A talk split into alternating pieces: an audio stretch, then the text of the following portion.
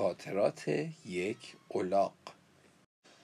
من دوران کودکیم رو به خاطر نمی‌گیرم ولی احتمالا مانند تمام کرولاقا بدبخت بودم. و همینطور مثل تمام کرولاقا قشنگ و ظریف. حتما من هوش و ذکافت زیادی هم داشتم. چنانچه حالا هم با اینکه پیر شدم هنوز از بیشتر رفقام باهوشتر من چند بار اربابامو فریب دادم. فریب این گول زدم. آدمایی که به طور طبیعی نمی‌تونستن هوشی اولاغ رو داشته باشند. حال خاطراتمو با یکی از همین حیله هایی که تو دوران جوونیم به کار بستم شروع می‌کنم. آدما نمی‌تونن تمام چیزایی رو که یه اولاغ می‌دونه بفهمن. شما که این کتاب رو می‌خونید از خیلی چیزهایی که من برای همجنس خودم شناخته شده است بیخبرید. ماجرا از این قرار بود که تو شهر لگر روزای چهارشنبه هر هفته بازار روز بپا میشه. بازار روز می‌دونی چیه؟ نه. چرا نمی‌دونی چیه؟ یه بازاریه که چه روزا؟ دیگه کتاب نمی‌خونم برم چرا؟ بازار روز چیه؟ اینجی بگو چیه تعریف کن. اصلا نمی‌دونی چیه؟ نه. فکر می‌کنی چی باشه؟ بازار رو اولاق میفروشن. بازار روز این که توی روزی برگزار میشه. مثلا میگن که روز چهارشنبه خب توی اون کوچه بازار چهارشنبه بازار. بعد میری اونجا می‌بینی همه دارن سبزی میفروشن یا همه دارن پارچه میفروشن یعنی که در همش در همه در اولاق میفروشن. یا دارن اولاغ میفروشن. تو باشه من خب. بعد اونایی که مثلا چهارشنبه تو اون کوچن روزای سه شنبه میرن توی شهر دیگه.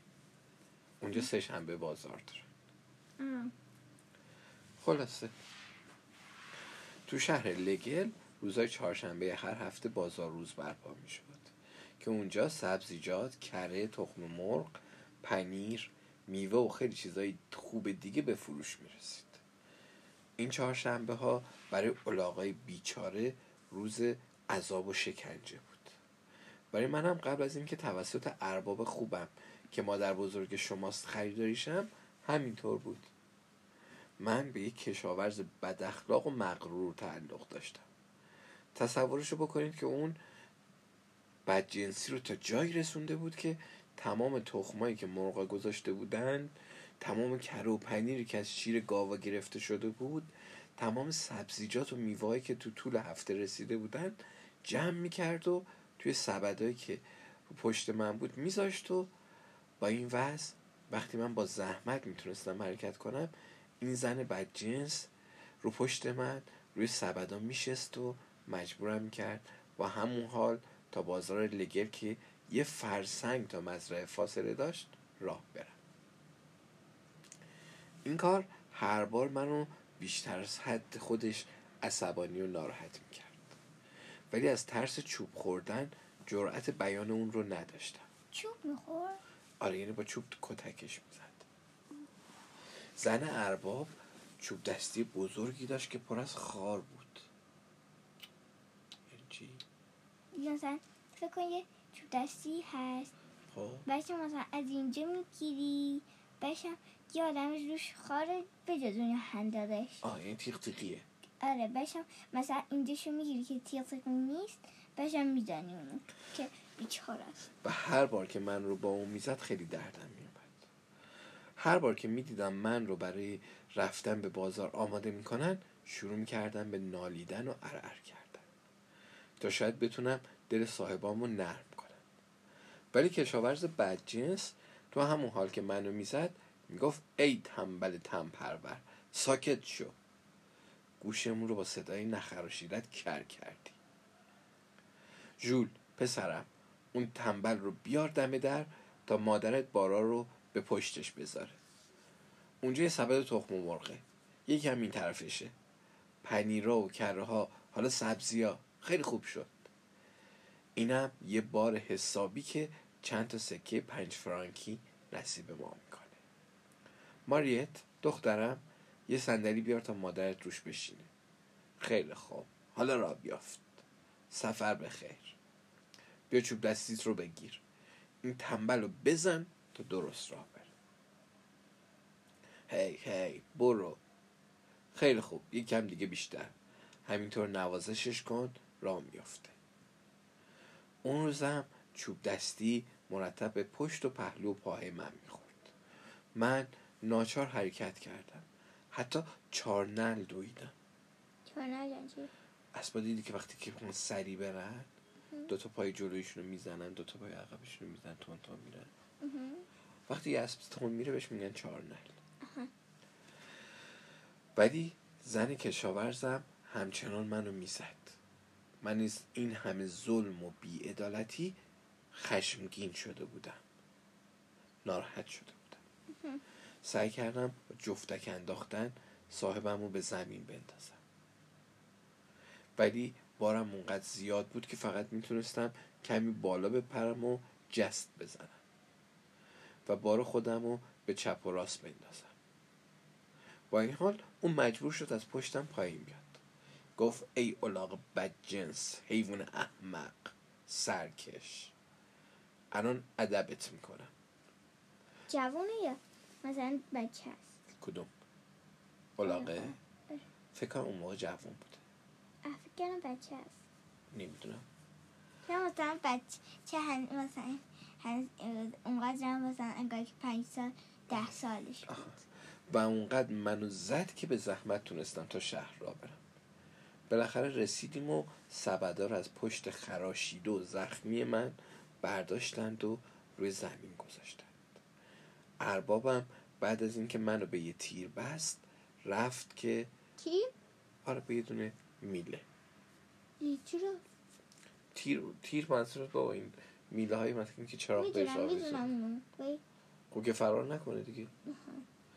ارباب بعد از اینکه منو به یه تیر بست رفت که صبحانه بخوره.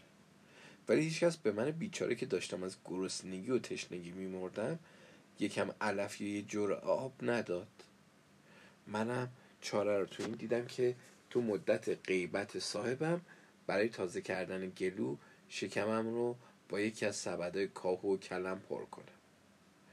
توی تمام عمرم چیزایی به این خوبی نخورده بودم. داشتم آخرین کلم رو میخوردم که صاحبم برگشت و با دیدن سبد خالی فریادی کشید. از حالت نگاه و آرامشم فهمید که کار کار منه. اینجا نمی‌خوام اون فحشا و حرفای زشتی رو که به من زد برای شما تکرار کنم. با اینکه من یه اولاغم از شنیدن حرفای زشتمون خجالت کشیدم و سرخ شدم. در جوابش فقط دور دهنم و لیسیدم و چرخیدم تا پشتم به طرفش باشه. بعد از اون حرفا اون چوب دستیش رو برداشت و انقدر بیرحمانه به جون من افتاد که صبرم رو از دست دادم و سه تا لگد محکم بهش زدم. آفرین و اینو از بچگی؟ اولی دماغ و سه تا دندونش رو شکست. دومی مچ دستش رو خورد کرد. سومی هم به شکمش خورد و افتاد زمین. یه مرتبه 20 نفر به من حمله کردند و با ضربای مشت و لگت به جونم افتادن و منو از پا انداختند اسپاین چی؟ یعنی که یه کیو اینقدر بزنی که بیفته زمین نتونه بلند شه. نمی‌دونم صاحبم رو کجا بردن. ولی من رو دوباره به یه تیری تو نزدیک همون جایی که کلمه و کاهو بودن بستند مدت زیادی اونجا موندن. هیچکس به من توجهی نداشت. منم یه سبد دیگه از سبزی خوشمزه رو خوردم و بعد تنابی رو که با اون به تیر بسته شده بودم با دندون جویدم و خیلی آروم راه مزرعه رو در پیش گرفتم. یعنی که رفتم سمت مزرعه. کسایی که از کنار من میگذشتند از اینکه من تنها بودم تعجب می‌کردند. یکی گفت این حیوان با افسار پارش حتما فرار کرد. افسار می‌دونی چی؟ اون تنابی که به گردن. یکی دیگه گفت اینم یه زندانی فراریه. همه خندیدن. سومی گفت بار سنگینی روی پشتش هم نمی‌کنه. چهارمی فریاد زد حتما کار بدی از اون سر زده. این حتما یه کار بدی کرده. یه زن به شوهرش گفت اونو بگیریم. می‌تونیم بچه رو رو پشتش سوار کنیم. شوهر جواب داد البته خودت هم می‌تونی سوارش بشی. من برای اینکه به اونا نشون بدم برای خدمت آمادم آهسته نزدیکشون رفتم و جلوی زن وایستادم تا بتونه پشتم سوار شه. مرد همونطور که به زنش کمک می‌کرد روی پالون من بشینه گفت به نظر حیوان شروری نمیاد. من تو دلم به حرفای مرد خندیدم و پیش خودم گفتم اگه با یه اولاغ به ملایمت رفتار شه هیچ وقت شرور نخواهد بود. ما هیچ وقت عصبانی و نافرمان نخواهیم بود. مگر اینکه بخوایم انتقام حرفای زشت و ضربای چوبی رو که خوردیم بگیریم. وقتی با ما خوب رفتار بشه ما هم خوب خواهیم بود. حتی خیلی بهتر از حیوانای دیگه. من اون زن جوون و پسر کوچولوی دو سالش رو به منزل رسوندم. پسر کوچولو منو نوازش کرد. اون خیلی دلش می‌خواست منو نگه داره. ولی من فکر کردم این کار شرافتمندانه نیست. صاحبام منو خریده بودند و من به اونا تعلق داشتم. در ضمن با شکستن دماغ و دندون و مچ صاحبم به اندازه کافی انتقام گرفته بودم.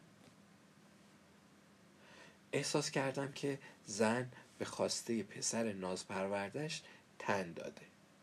چون وقتی سوار من بودن متوجه شدم که بچه لوس شده.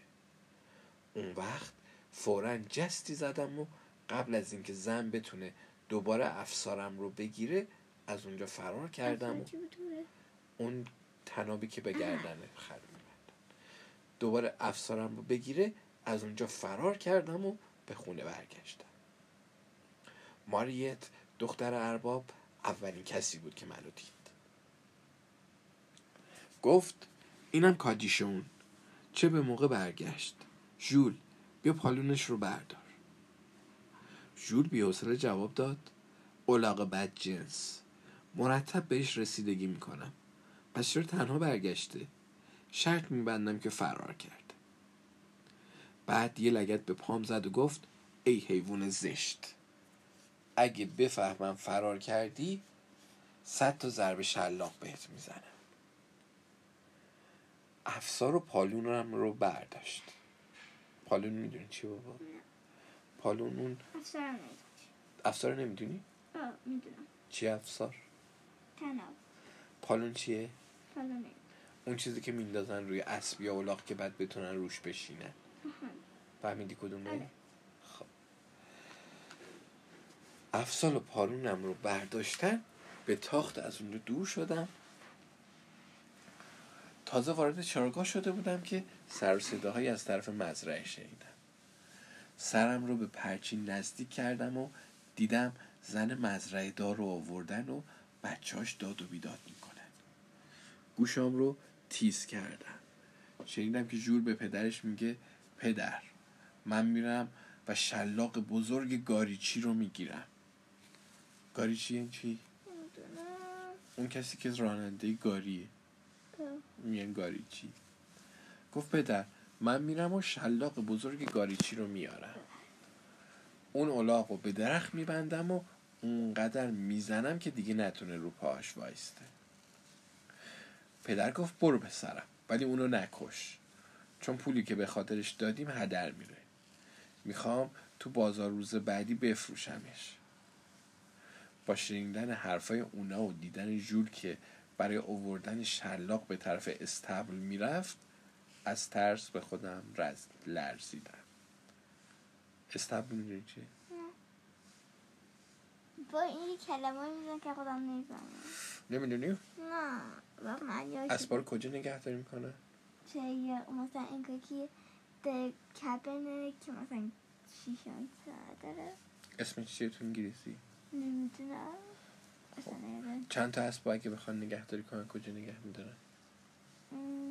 چند تا اسم مثلا یه ده چند تا خونه ای که مثلا مثلا اندازه یه کوچولو اندازه یه مربعی که مثلا آدم دو- انگار پنج تا آدم می‌تونن دراز بکشن پنج تا خب. آدم گنده اندازه تو آره قشنگ مثلا اگه پنج تا مثلا چهار تا ده اسم می‌خوای بکنی یا یه اولا این چی مثلا یه خونه کوچیکی هستن مثلا مثلا مربع. بشم توش یونجه آب این چیزا هست شیشه نداره. که کنه دیگه. بشم جای دشوی داره بشم سرشو می‌تونه از در بیاره بیرون. آره. بشم می‌تونه اونجا مثلا کارش کنه زندگی کنه می‌تونه بخوابه اونجا. خب به اون میگن استبل با شنیدن حرفای اونا و دیدن جول که برای اووردن شلاق به طرف استبل می‌رفت از ترس به خودم لرزیدم. دیگه جای موندن نبود. این بار بدون اینکه در فکر پولی باشم که صاحبم برام پرداخت کردن به طرف پرچین دویدم و با چنان نیروی از روم پریدم که چوبای پرچین شکست. پرچینم می‌دونی چی؟ آه می‌دونم. چیه؟ ها که نه نه. دور مزرعه ها رو یه سری دیوارای کوتاهی درست می‌کنن؟ با چوب. فنسه. فنسشه آفرین. خب میگه با چنان نیروی از روم پریدم که چوبای پرچین شکست. مدت زیادی توی دشت میدویدم. احساس می‌کردم تعقیبم می‌کنه. وقتی دیگه نتونستم بدوم ایستادم و گوش کردم. چیزی شنیده نمی‌شد. روی تپه کوچیک رفتم و اطراف رو نگاه کردم. هیچ کس دیده نمی‌شد. نفسی به راحتی کشیدم. از اینکه از دست صاحبای بدجنسم نجات پیدا کرده بودم خوشحال بودم. اما از خودم میپرسیدم که چی به سرم میاد. اگه تو اون اطراف میموندم پیدام می‌کردند و پیش صاحبان برمیگردوندند.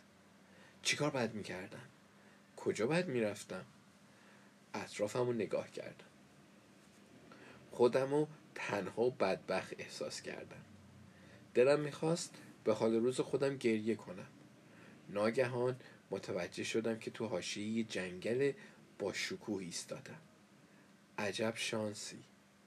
من می‌تونستم توی جنگل علف تازه آب و غذاهای نرم برای خوابیدن پیدا کنم. به خودم گفتم چند روز اینجا میمونم و بعد جای دورتری میرم. به جنگلی که خیلی از مزرعه صاحبم فاصله داشته باشه. وارد جنگلی شدم. با خوشحالی از علفای تازه خوردم. از یه چشمه زیبا آب نوشیدم. چشمه چیه؟ می‌تونم رود. اون اول رود رو میگن چشمه اونجایی که آب از زمین می‌زنه بیرون.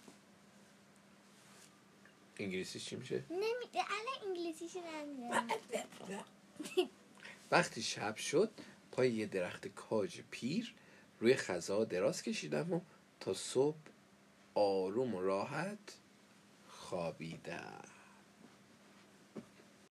صبح روز بعد بعد از خوردن و نوشیدن به اتفاقایی که برام افتاده بود فکر می‌کردم. پیش خودم می‌گفتم بالاخره نجات پیدا کردم. حالا دیگه هیچ کس منو پیدا نمی‌کنه. دو روز دیگه اینجا میمونم و خوب استراحت می‌کنم. بعد به جای دورتری میرم. تازه این فکر از مغزم گذشته بود که صدای پارس سگی رو از فاصله دور شنیدم. بعد صدای یه سگ دیگه و چند لحظه بعد صدای پارس سگای شکاری رو تشخیص دادم.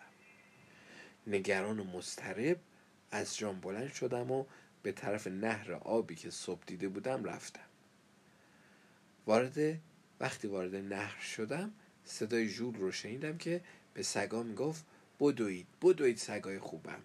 خوب بگردید و اون الاغ بدجنس رو پیدا کنید. گازش بگیرید پارش کنید و بیاریدش تا با شلاقم حسابش رو برسم. از ترس نزدیک بود به زمین بیفتم اما فکر کردم اگه داخل آب راه برم سگا نمی‌تونن رد پام رو پیدا کنن. پس توی نهر شروع به دویدن کردم. نهر میشه رودخونه. می‌دونم. خوشبختانه دو طرف نهر بوتای بلند خار رویده بود. مدت زیادی بدون توقف راه رفتم صدای پارس سگا دور و دورتر می‌شد. همینطور صدای ژول بدجنس. بالاخره به جایی رسیدم که دیگه صدای شنیده نمی‌شد. نفس زنان و بیرمق لحظه ایستادم تا یه کمی آب بنوشم و با خوردن بوتهای کنار نهر جونی بگیرم. پاهام از سرما خوش شده بود. ولی جرأت نمی‌کردم از آب بیرون بیام. میترسیدم سگا تا اونجا بیان و بوی منو حس کنن وقتی کمی استراحت کردم دوباره تو مسیر نهر راه افتادم تا اینکه از جنگل خارج شدم. خودم رو توی چمنزاری دیدم که بیشتر از پنجاه تا گاو اونجا داشتن میچریدند تو گوشه ای زیر آفتاب روی علفا دراز کشیدن. گاوا توجهی به من نمی کردند به طوری که تونستم با خیال راحت بخورم و استراحت کنم. نزدیک های غروب دو تا مرد وارد چمنزار شدن مرد بزرگتر گفت داداش چطور امشب گاوا رو برگردونی؟ میگن توی جنگل گرگ پیدا شده. اون یکی گفت گرگ؟ کی مزخرفاتو به تو گفته؟ این یکی گفت اهالی لگل گفتن که اولاغشون رو گرگ پاره کرده. اون یکی گفت باور نکن اهالی لگل بدجنسن. حتما خودشون اولاغشون رو زدن و کشتن. اون یکی گفت پس برای چی گفتن که گرگ اولاغ رو کشته؟ این یکی گفت برای اینکه کسی نفهمه که خودشون اون بدبخت رو کشتن. اون یکی گفت به حال بهتر ما گاوا رو برگردونیم. این یکی گفت هر کاری دوست داری بکن. برای من فرقی نمی‌کنه. من از جام تکون نخوردم. چون میترسیدم دیدشم. خوشبختانه علفا بلند بودن و حسابی منو مخفی می‌کردند جایی که دراز کشیده بودم گاوی نبود. اونا گاوا رو به طرف مزرعی که صاحبشون تو اون زندگی می‌کرد روندند من از گرگ نمیترسیدم چون اولاقی که دربارش صحبت می‌کردن خودم بودم. من حتی دوم یه گرگم تو جنگلی که شب رو تون گذرونده بودم ندیده بودم. اون شب خیلی خوب خوابیدم. وقتی گاوا برگشتن من صبحانم رو خورده بودم. دو تا سگ بزرگ همراه گاوا بودن. من آروم اونا رو تماشا می‌کردم. یکی از سگا متوجه من شد. در حالی که به شکل ترسناکی پارس می‌کرد به طرف من دوید. سگ دومم به دنبال اون اومد. چطور فرار می‌کردم؟ خودم رو به طرف پرچینایی که دور اون چمنزار بود رسوندم. نهری که روز پیش تو اون حرکت کرده بودم پرچین رو قطع می‌کرد. خیلی شانس آوردم که تونستم از روی اون بپرم. صدای یکی از مردار که روز قبل دیده بودم شنیدم که به سگاش می‌گفت برگردند. راهم و ادامه دادم تا به جنگل دیگه ای رسیدم. اسم اونجا رو نمی‌دونستم. حد زدم حدود ده فرسنگ از مزرعه دور شده باشم. نجات پیدا کرده بودم. حالا می‌تونست فرسنگ یک راهیه که بین دو تا نشون سنگی تعیین کردن قبلی ما مثلا بگم اندازش چقدر باشه؟ از خونه ما تا پارک. آره. حدود ده فرسنگ از مزرعه دور شده بودم نجات پیدا کرده بودم حالا می‌تونستم بدون ترس از شناخته شدن و برگردونده شدن جلوی مردم ظاهر شم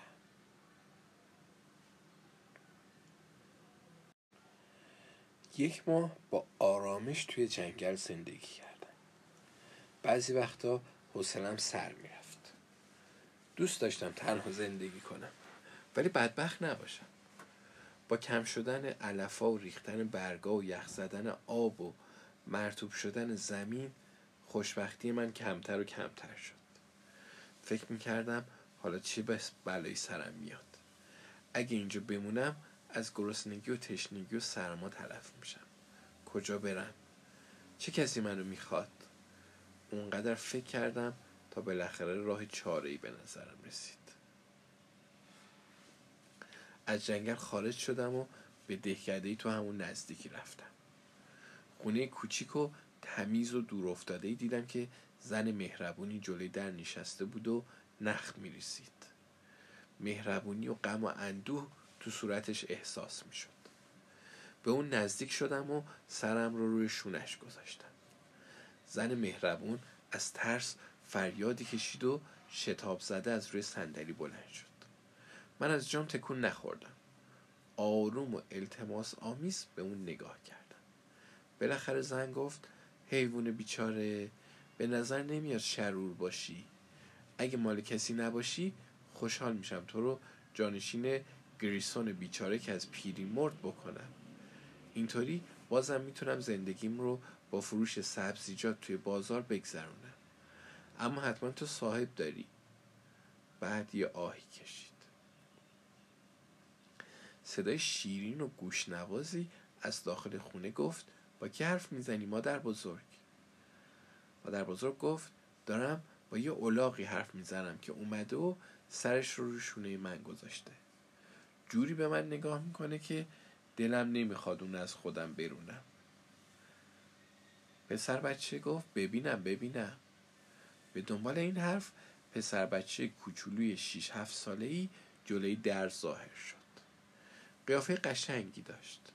لباس فقیرانه اما تمیزی پوشیده بود.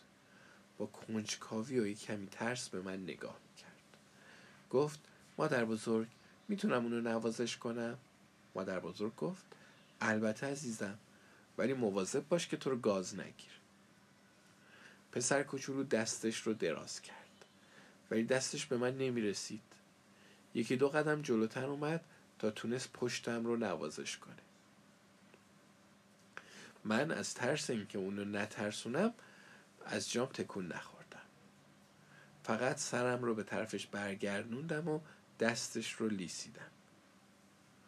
پسرک که اسمش جورجت بود فریاد زد مادر بزرگ مادر بزرگ این اولاغ خیلی مهربونه دستم رو لیس می‌زنه.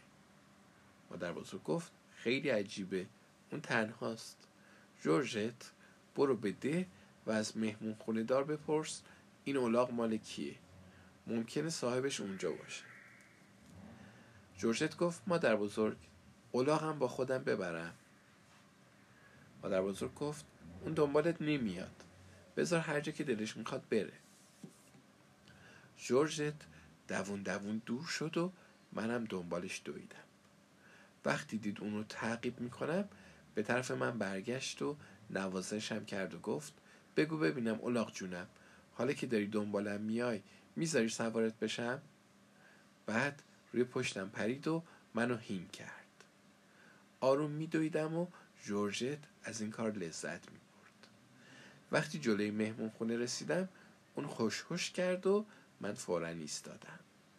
جورجت به زمین پرید و من بدون حرکت جلوی در ایستادم. مثل اینکه منو بسته باشم صاحب مهمون خونه به جورجت گفت چی می‌خوای پسرم؟ جورجت گفت می‌خوام بدونم این اولاقی که جلوی در ایستاده مال شما یا یکی از مسافرها هست یا نه. آقای دوال صاحب مهمون خونه جلو اومد و با دقت نگاه کرد و گفت نه پسرم این مال من یا مال کسی که من بشناسمش نیست. برو دنبال صاحبش جای دیگه ای بگرد. جورجت دوباره پشتم سوار شد و من راه افتادم. ما در به در گشتیم و جورجت از همه پرسید تا شاید صاحبم رو پیدا کنه. اما هیچکس صاحب من رو نشناخت. دوباره پیش مادر بزرگ مهربون که هنوز جلوی خونه نشسته بود و نخ می‌رسید برگشتیم. جورجت گفت مادر بزرگ هیچ کس صاحب این اولاغ رو نمیشناخت. حالا باید چیکار کنیم؟ اون نمی‌خواد از من جدا شه. وقتی کسی می‌خواد بهش دست بزنه فرار می‌کنه. مادر بزرگ گفت اگه اینطوره ما نباید بزنیم این حیوان شب بیرون بمونه. ممکنه بلایی سرش بیاد. اونو ببر به طویله گریسون بیچاره و یه دسته علف خشک و یه سطر آب به اون بده. فردا اون رو می‌بریم به بازار. شاید صاحبش رو پیدا کنیم جورجت گفت اگه پیداش نکردیم چی مادر بزرگ؟ مادر بزرگ گفت تا کسی نگه اون مال منه نگهش میداریم. ما نمی‌تونیم بذاریم اون زمستون از سرما و گرسنگی تلف بشه. یا به دست آدمای بیرحمی بیفته که کتکش بزنند و از خستگی حیوان رو بکشن. جورجت به من آب و علف داد و یه قدری هم نوازشم کرد و رفت. وقتی در رو میبست شنیدم که می‌گفت چقدر دلم می‌خواد اون صاحبی نداشته باشه و پیش ما بمونه. صبح روز بعد جورجت به من صبانه داد و بعد یه پالون پشتم گذاشت. بعدش من رو جلو برد و مادر بزرگ بار سبکی به پشتم گذاشت و خودش هم سوارم شد. جورجت یه سبد کوچیک سبزی برای اون آورد که روی زانوهاش گذاشت. همه به طرف بازار مامر حرکت کردیم. مادر بزرگ سبزی ها رو با قیمت خوبی فروخت. هیچکس صاحب من رو اونجا نشناخت و منم همراه صاحبای جدیدم به خونه برگشتم. در مدت چهار ماهی که با اونا زندگی کردم خیلی خوشبخت بودم. به هیچ کسی بدی نکردم. وظایفم رو به خوبی انجام دادم. ارباب کوچیکم هیچ وقت من رو نمی‌زد. اون دوستم داشت. کسی با کار زیاد خستم نمی‌کرد. غذای کافی و مناسب به من داده می‌شد. تازه من که حیوان پرخوری نیستم. تابستون پوست و آشغال سبزی و علفایی که اسبا و گاوا اونا رو دوست ندارند و زمستونم علف خشک و پوست سیب زمینی و هویج شلغم برای ما اولاغا کافی.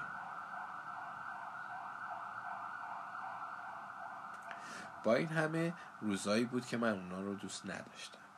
روزایی که من رو به بچه های همسایه کرایه می‌دادند. صاحبم پولدار نبود. روزایی که کاری برای انجام دادن نداشتم با کرایه دادن من به بچه ها پولی به دست می آورد و راضی و خوشحال می شد ولی اون بچه ها همیشه خوب نبودن.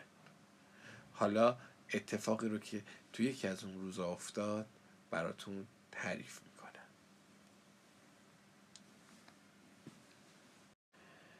شش تا اولاغ توی حیات ردیف شده بودند. من یکی از اولاغای زیبا و قوی بودم. سه تا دختر کوچولو برای ما علف خشک آوردن. من در حالی که علف میخوردم به صحبت بچه ها گوش می‌کردم. یکی از اونا به نام شارل گفت بچه ها بیایید اولاغامون رو انتخاب کنیم. شارل گفت چطوری می‌خوای قره کشی کنی کارولین؟ مگه میشه اولاغا رو توی کیسه ها ریخت و بعد اونا رو یکی یکی بیرون کشید؟ یکی از پسرها که اسمش آنتوان بود جواب داد هاها عجب احمقی هستی. کافیه اولاغا رو از یک تا شیش شماره گذاری کنیم و شماره ها رو توی کیسه بریزیم و هر کسی یکی برای خودش برداره. بچه ها فریاد زدن درسته. ما شماره ها رو روی پشت اولاغا می نویسیم ارنست هم اونا رو روی کاغذ می نویسه من پیش خودم فکر کردم عجب بچه های نادونی.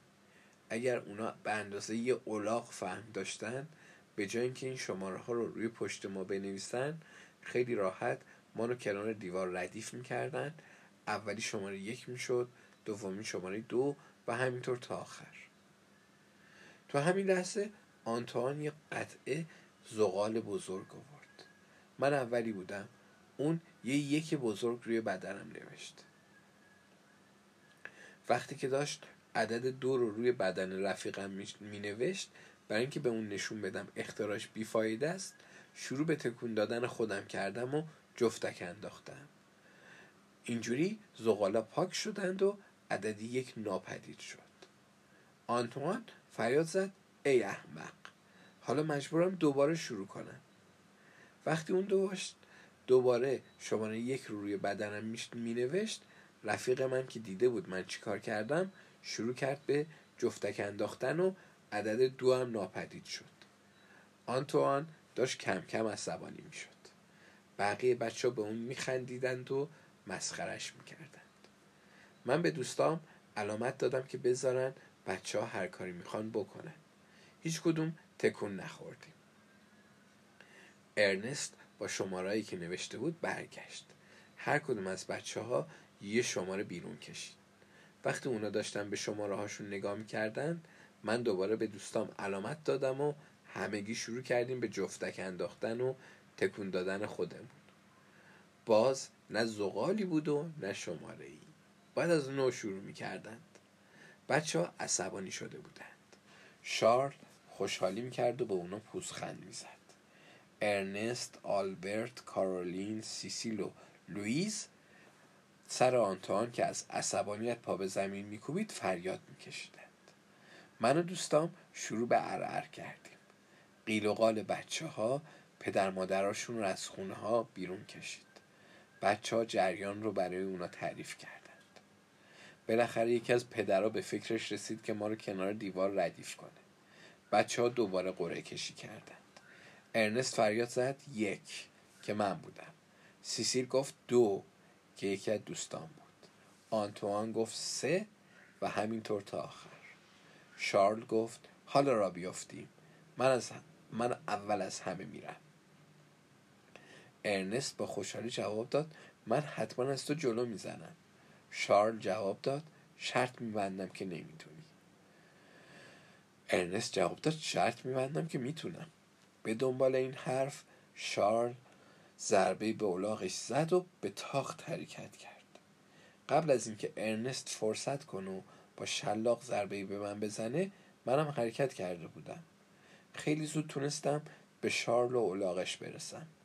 ارنست خوشحال بود ولی شارل عصبانی بود و مرتب اولاغش رو می‌زد تا تندتر حرکت کنه.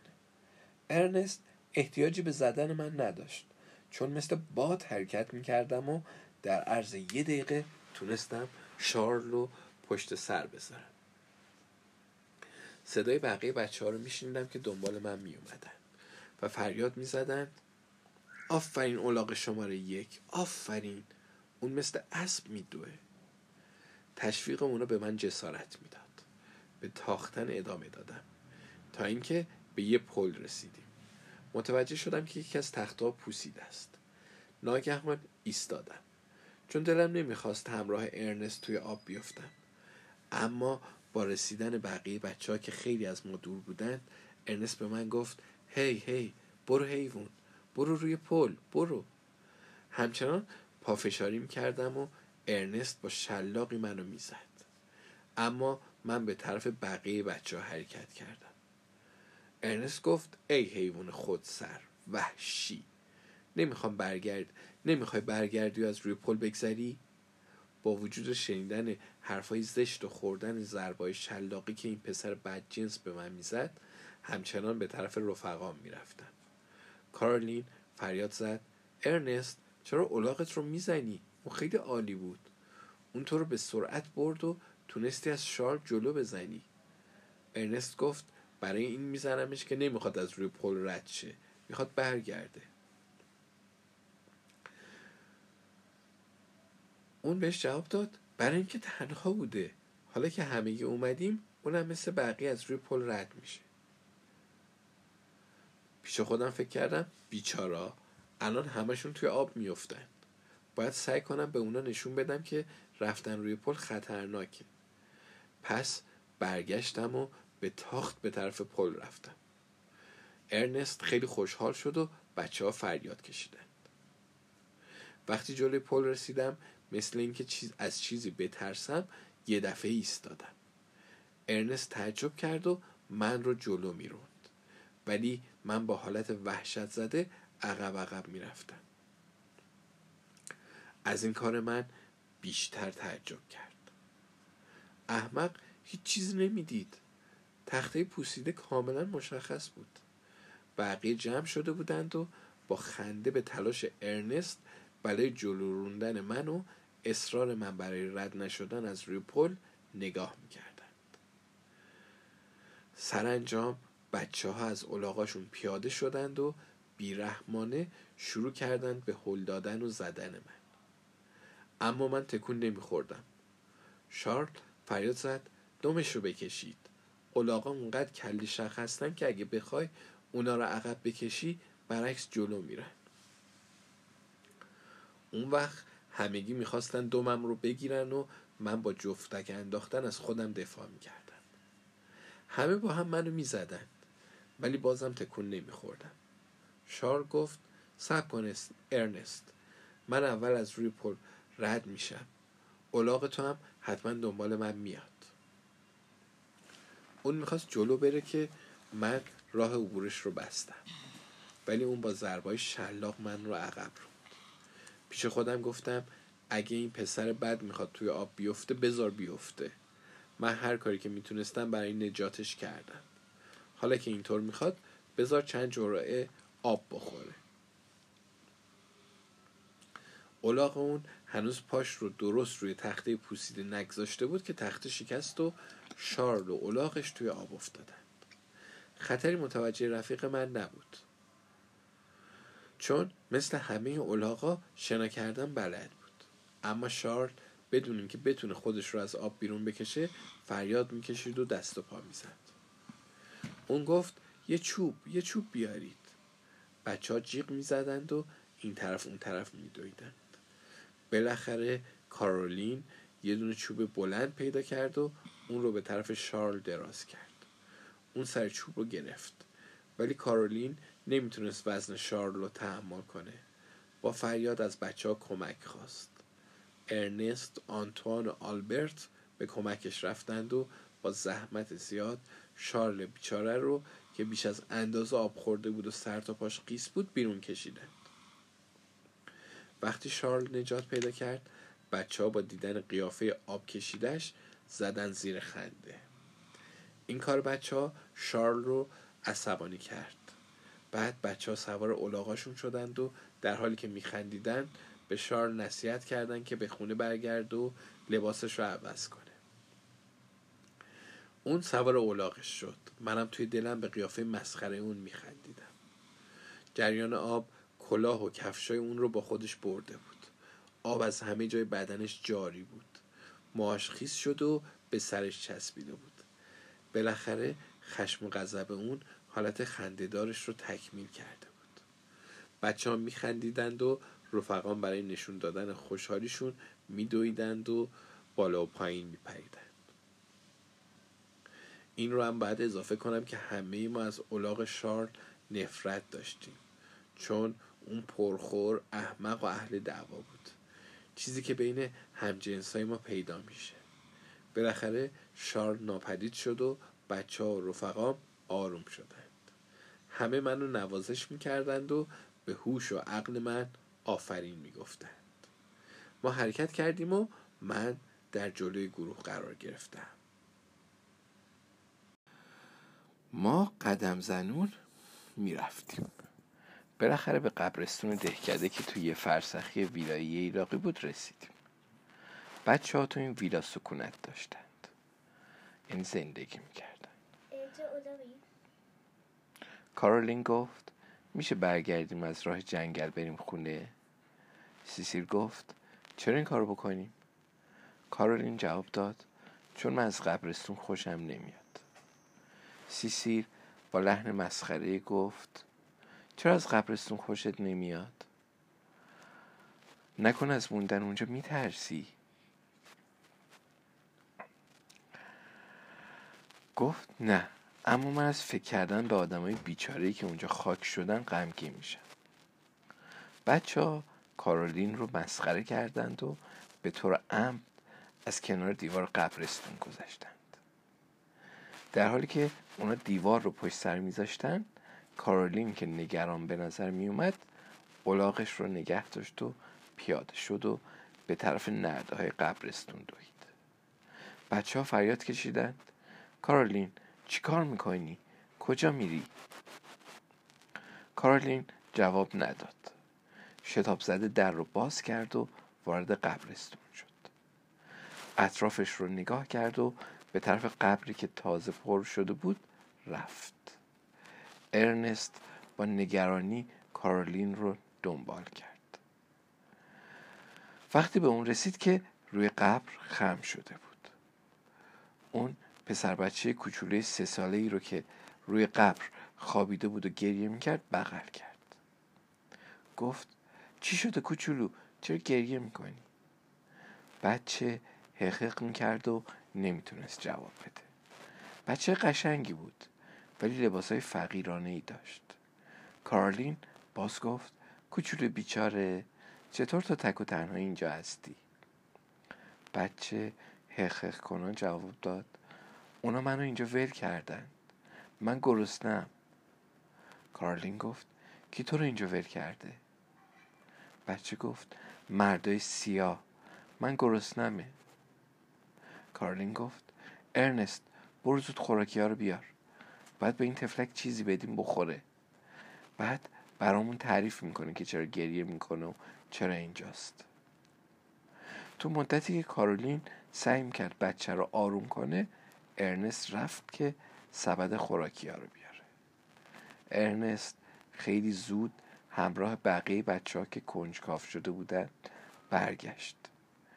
به قدری به بچه یه قدری نون و خوب گوشت دادند همونطور که غذا از گلوی اون پایین می‌رفت کم کم اشکاش هم خشک شد و خنده به لباش نشست. وقتی کاملا سیر شد کارولین از اون پرسید که چه روی قبر خوابیده. پسر گفت اونا مادر بزرگ رو گذاشتن اونجا. من می‌خوام سب کنم تا اون برگرده.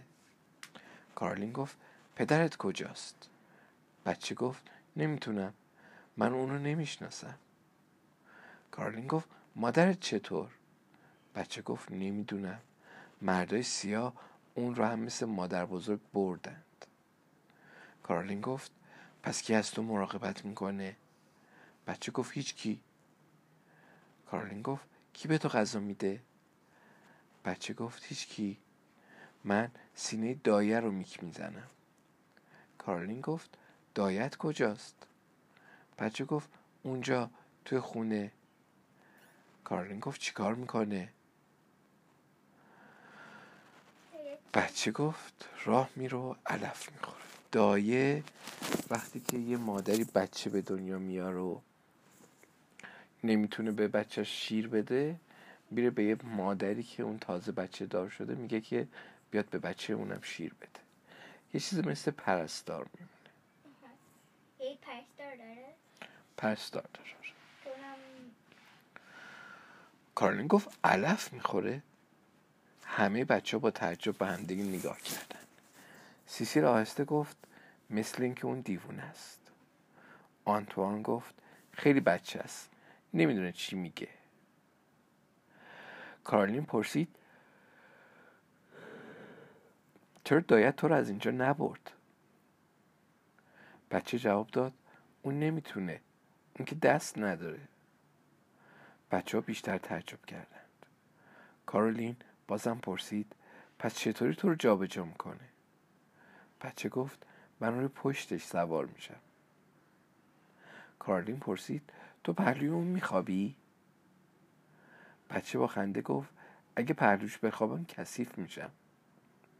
کارلین با تعجب گفت مگه اون کجا میخوابه؟ رخت خواب نداره؟ بچه خندید. گفت نه. اون روی ارنست میون حرفای اونا دوید و گفت. این حرف چه معنی داره؟ بیایید بریم خونه اونا. اونجا دایش رو می‌بینیم. اون وقت اون همه چیز رو برامون توضیح میده. آنتوان گفت اعتراف می‌کنم که من که چیزی نفهمیدم. کارلین گفت کوچولو می‌تونی برگردی خونه خودتون؟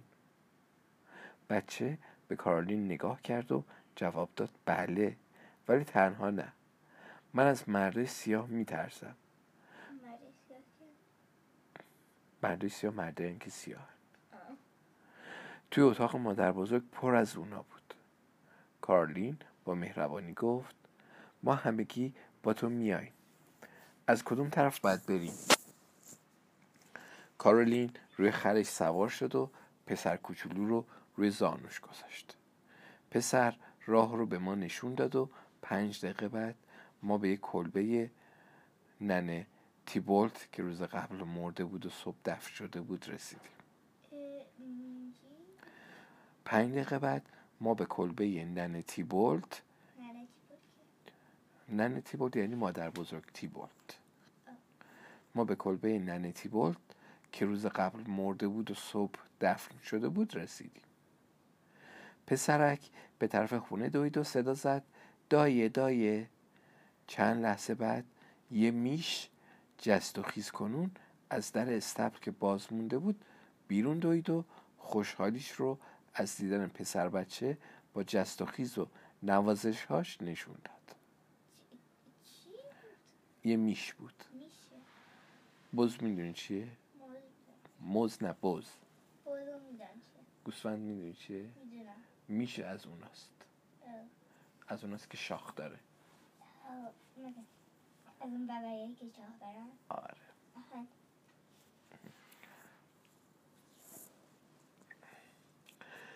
خب خلاصه. بچه هم اون رو نوازش کرد و گفت میک بزنم دایه. بعد میش رو زمین خوابید.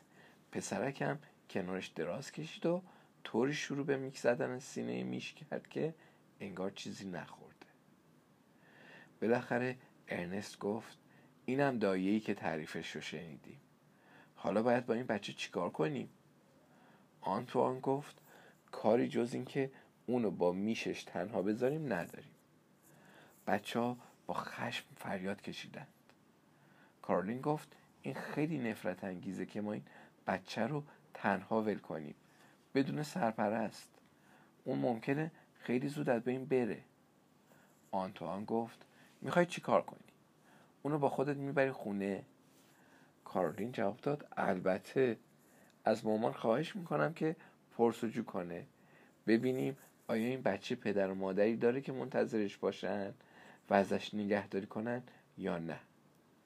آنتوان گفت پس گردش چی میشه؟ بعد همه برگردیم خونه. کارولین رو به آنتوان کرد و جواب داد نه. ارنست لطف می‌کنه همراه من میاد. شما چهارتا به گردشتون ادامه بدید. آنتوان گفت حق با اونه. بیاید سوارشیم و به گردشمون ادامه بدیم. اونا کارولین مهربون رو همراه پسرموش ارنست رها کردند و رفتند.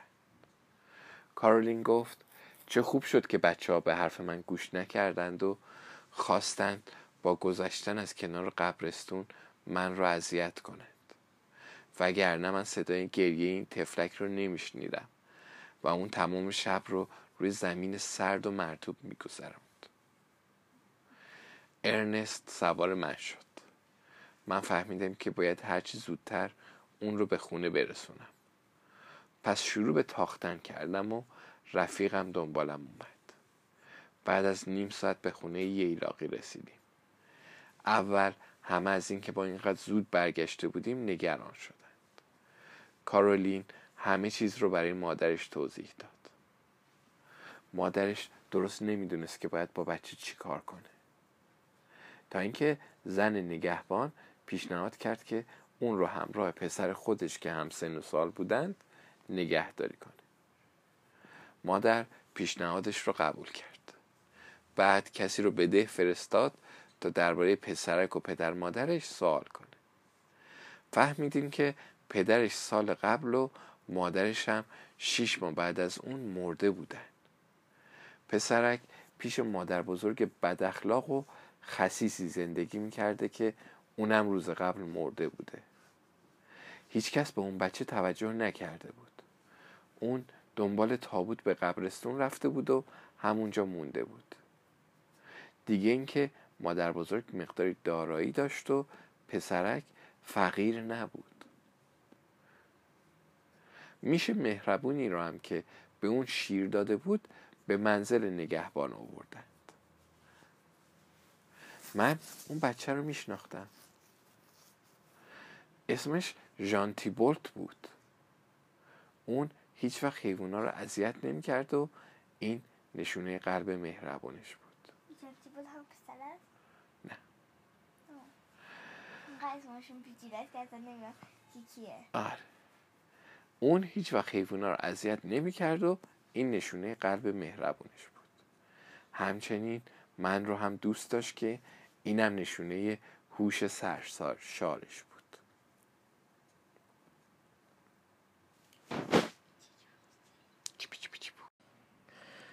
قبل از این بهتون گفته بودم که من خوشبختم. اما روزای خوش خیلی زود به پایان رسید. پدر جورجت سرباز بود و بالاخره به کشورش برگشت. اون همراه خودش پولی رو که فرماندهش موقع مرگ براش گذاشته بود و همینطور صلیبی که ژنرال به اون داده بود آورد. اون خونه تو مامر خرید و پسر کوچیک و مادر پیرش رو از اونجا برد. من رو هم به یکی از همسایه ها که مزرعه کوچیکی داشت فروخت. من از اینکه باید صاحب پیر و مهربونم و جورجت کوچولو رو ترک کنم خیلی غمگین شدم. اونا هر دو با من مهربون بودند. منم وظایفم رو به خوبی انجام می‌دادم. ارباب جدید من بد نبود ولی اصرار زیادی تو به کار گرفتن دیگران داشت. منم مثل بقیه.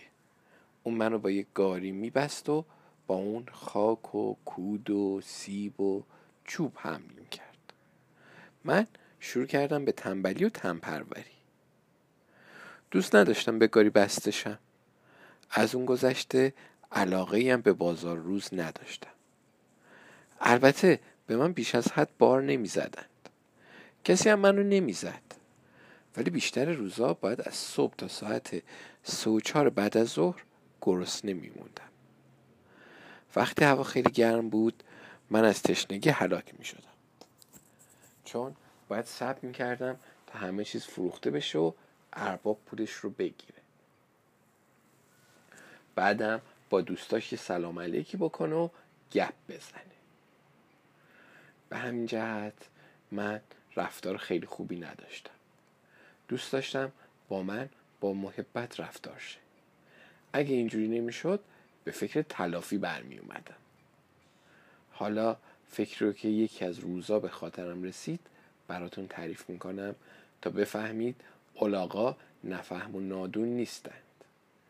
البته من اون موقع خیلی بدجنس شده بودم. روز بازار همه زودتر از روزهای دیگه از خواب بیدار می شدند سبزی ها رو می چیدند کره می زدند و تخم مرغا رو جمع می کردند توی تابستون من توی مرغزار بزرگ می خوابیدم و از اونجا جنب و جوش اونا رو می دیدم و صداشون رو می شنیدم می دونستم که ساعت ده صبح میان و منو برای بستن به گاری که پر از چیزایی بود که می‌خواستن بفروشن می‌برن. پیش از این گفتم که بازار برای من خسته کننده و کسالت آور بود. من توی اون مغزار متوجه گودالی شده بودم که پر از بطه تمشک و خار بود. پیش خودم فکر کردم که می‌تونم موقعی رفتن به بازار خودم رو طوری تو این گودال پنهان کنم که کسی نتونه پیدا کنه. روز بازار وقتی رفت آمد آدمای مزرعه شروع شد من آهسته وارد گودار شدم و طوری خودم رو اونجا پنهان کردم که ممکن نبود دیدشم حدود یه ساعت اونجا میون بوتای خار چون باسمه زده بودم که شنیدم پسر مزرعه دار این طرف و اون طرف میره و منو صدا می‌کنه. وقتی از پیدا کردنم ناامید شد برگشت. بدون شک اون ناپدید شدن من رو به مزرعه دار خبر داد. چون چند لحظه بعد من صدای خود مزرعه دار رو شنیدم که همسرش و بقیه افراد مزرعه رو صدا می‌کرد تا دنبال من بگردند. یه نفر گفت اون حتما از روی پرچین رد شده. یکی دیگه گفت از کجا رد شده؟ هیچ شکافی تو هیچ قسمت پرچین نیست. مزرعه دار گفت یکی در رو باز گذاشته. بچه ها برید توی دشت پیداش کنید. نباید زیاد دور شده باشه. زودتر اونو بیارید. وقت میگذره دیر می‌رسیم. همه در حالی که من رو صدا می‌زدند به طرف دشت و بیش هزار دویدند. من آهسته توی مخفیگاه هم میخندیدم و خیال نداشتم خودم رو به اونا نشون بدم. آدمای بیچاره بعد از اینکه یه ساعت تمام همه جا رو گشتند نفس نفس زنون و خسته برگشتند. ارباب به من لعنت فرستاد و گفت که حتما کسی منو دزدیده. و اینکه من خیلی احمق بودم که گذاشتن منو بدزدن. بعد یکی از اسباشو به گاری بست و اونم با خلق تنگ به طرف بازار حرکت خلق تنگ یعنی عصبانی.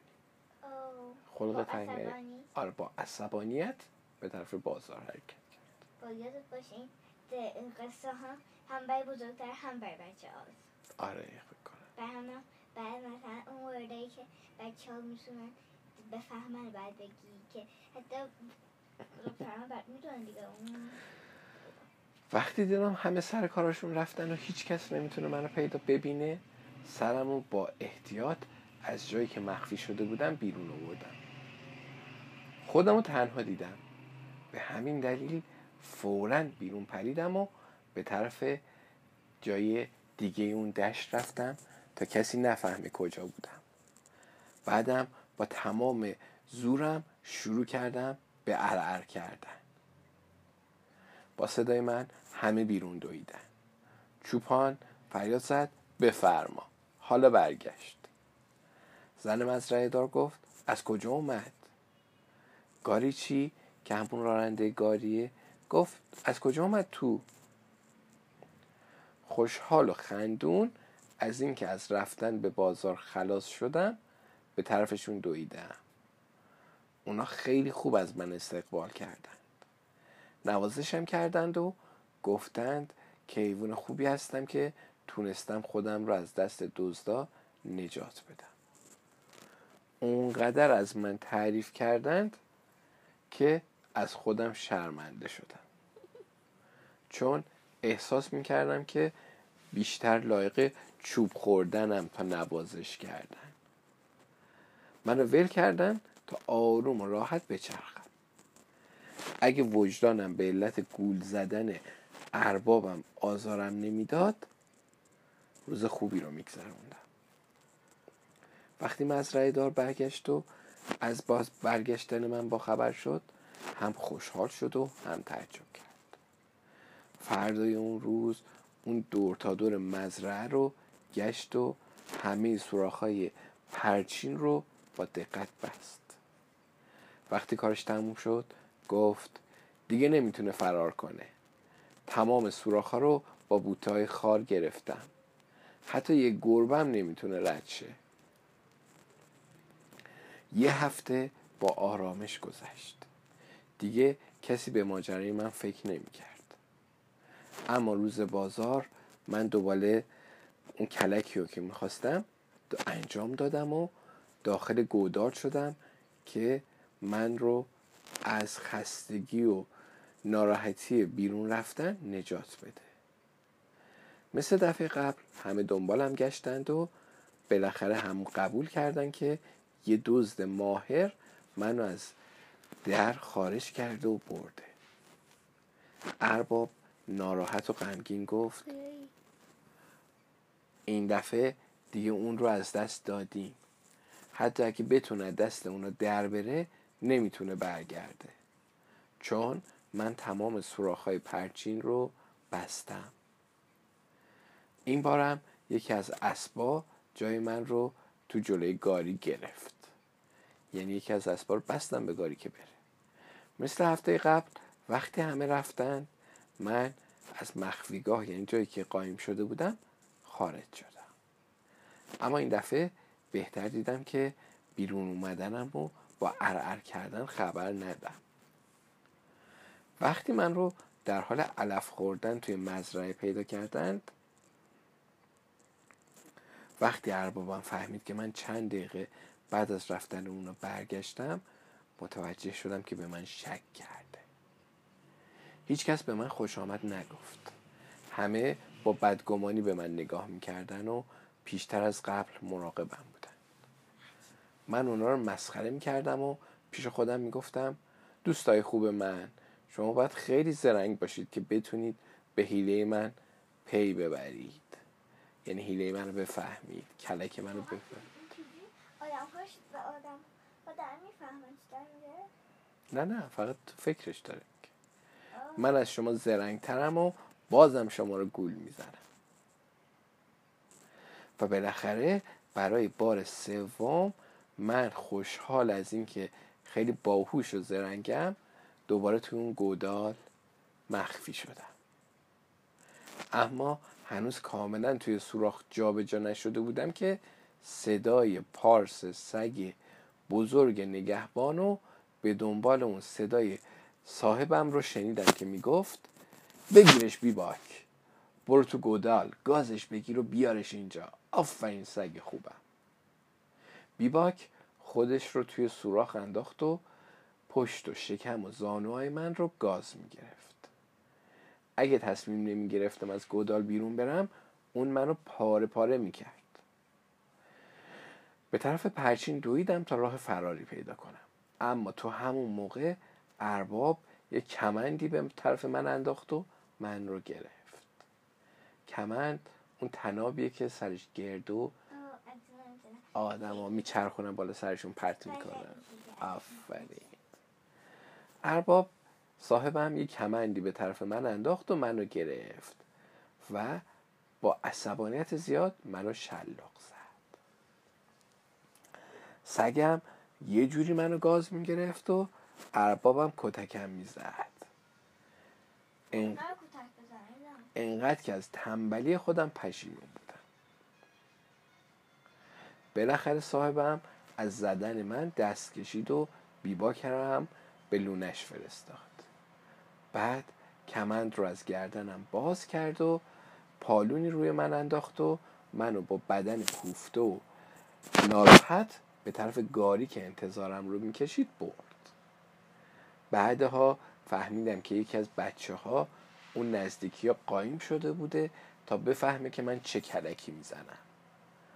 اون منو موقع بیرون اومدن از گودال دیده بوده و به پدرش خبر داده بوده. ای خائن کوچولو. از اون روز به بعد نسبت به من خیلی سخت گیر شدند. اونا زندانی می‌کردند. ولی من همه درا رو با دندونم باز می‌کردم. اگه چفت در رو مینداختن اونو بلند می‌کردم. اگه در دستگیره داشت اونو میچرخوندم و رد می‌شدم. اگه کشویی بود اونو با فشار کلم باز می‌کردم. مثل در کمد. کشویی اینجوری میره کنار میاد. به هر جا که می‌خواستم به هر جا که می‌خواستم وارد می‌شدم و از هر جا که می‌خواستم خارج می‌شدم. مزرعه دار نفرین می‌کرد قور می‌زد کتک می‌زد. اون با من بد شده بود. منم هر روز بدتر می‌شدم. از اشتباه خودم ناراحت بودم. زندگی رو هم با اون موقعی که هنوز اون کلک و نزده بودم مقایسه می‌کردم. اما به جای اینکه خودم رو درست کنم و بهتر بشم هر روز بدتر و عصبانی تر می شدم یه روز رفتم توی مزرعه و همه کاهوها رو خوردم. یه روز دیگه پسر کوچولوی مزرعه دار رو که همون بود که کلک منو کشف کرده بود زدم زمین. یه بار دیگه ظرف پر از خامه رو که بیرون گذاشته بودن تا ازش کره درست کنن خوردم. مرغا جوجا و بوغلمونا رو زیر پا له می‌کردم خوکارم گاز می‌گرفتم بالاخره اونقدر بد رفتار شدم که زن مزرعه دار از شوهرش خواست منو به بازار مامر ببره و بفروشه. منم به علت اینکه بعد غذا میخوردم و کلیم کتک خورده بودم خیلی لاغر و ضعیف شده بودم. برای اینکه منو با یه قیمت خوبی بفروشن باید به قول مزرعه دار بهتر می‌کردند. برای همین دیگه نمیذاشتن بچه ها یا بقیه افراد مزرعه با من بد رفتاری کنن. دیگه از من کار نمیکشیدند. غذای خوب به من می‌دادن خلاصه انقدر به من غذا دادن که توی 15 روز خیلی به من خوش گذشت. آخرش ارباب منو به بازار برد و به 100 فرانک فروخت. وقتی اونو ترک می‌کردم خیلی دلم می‌خواست گازش بگیرم. اما جلوی خودم رو گرفتم. چون نمی‌خواستم صاحبای جدیدم فکر کنن که من خر بدیم فقط پشتم رو بهش کردم که اصلا بهش نگاه نکنم. من به وسیله خانم آقایی خریدار شدم. اونا یه دختر دوازده ساله داشتن که همیشه رنجور و کسل بود. یعنی همه پیش بیمار بود. چون اونا توی ییلاق زندگی می‌کردند اون تن آره. اون تنها بود و دوست همسن و سالی هم نداشت. پدرش توجه بهش می‌کرد. مادرش با اینکه اونو دوست داشت از اینکه می‌دید اون هیچ کس حتی حیوانات رو دوست نداره ناراحت بود. با این همه چون دکتر برای اون تفریح و گردش رو توصیه کرده بود این دکتر گفته بود که براش تفریح و گردش خوبه مادرش فکر کرد که الاغ سواری سرگرمی خوبیه برای اون. اسم صاحب کوچولوی من پولین بود. بیشتر وقتا ناراحت و مریض بود. ولی در عوض خیلی شیرین و مهربون و زیبا بود. هر روز سوار من می‌شد و من اون رو توی جاده ها و جنگل های زیبایی که میشناختم میگردوندم. روزای اول یه خدمتکار اون رو همراهی می‌کرد. اما بعد وقتی دیدن که من چقدر آرومم و از صاحب کوچولو مراقبت می‌کنم اجازه دادن که تنها به گردش بره. اون اسم منو گذاشته بود کادیشون. آره. این اسمم دیگه از اون به بعد روی من موند. اسمش کادیشونه قبلا بهش می‌گفتن خر.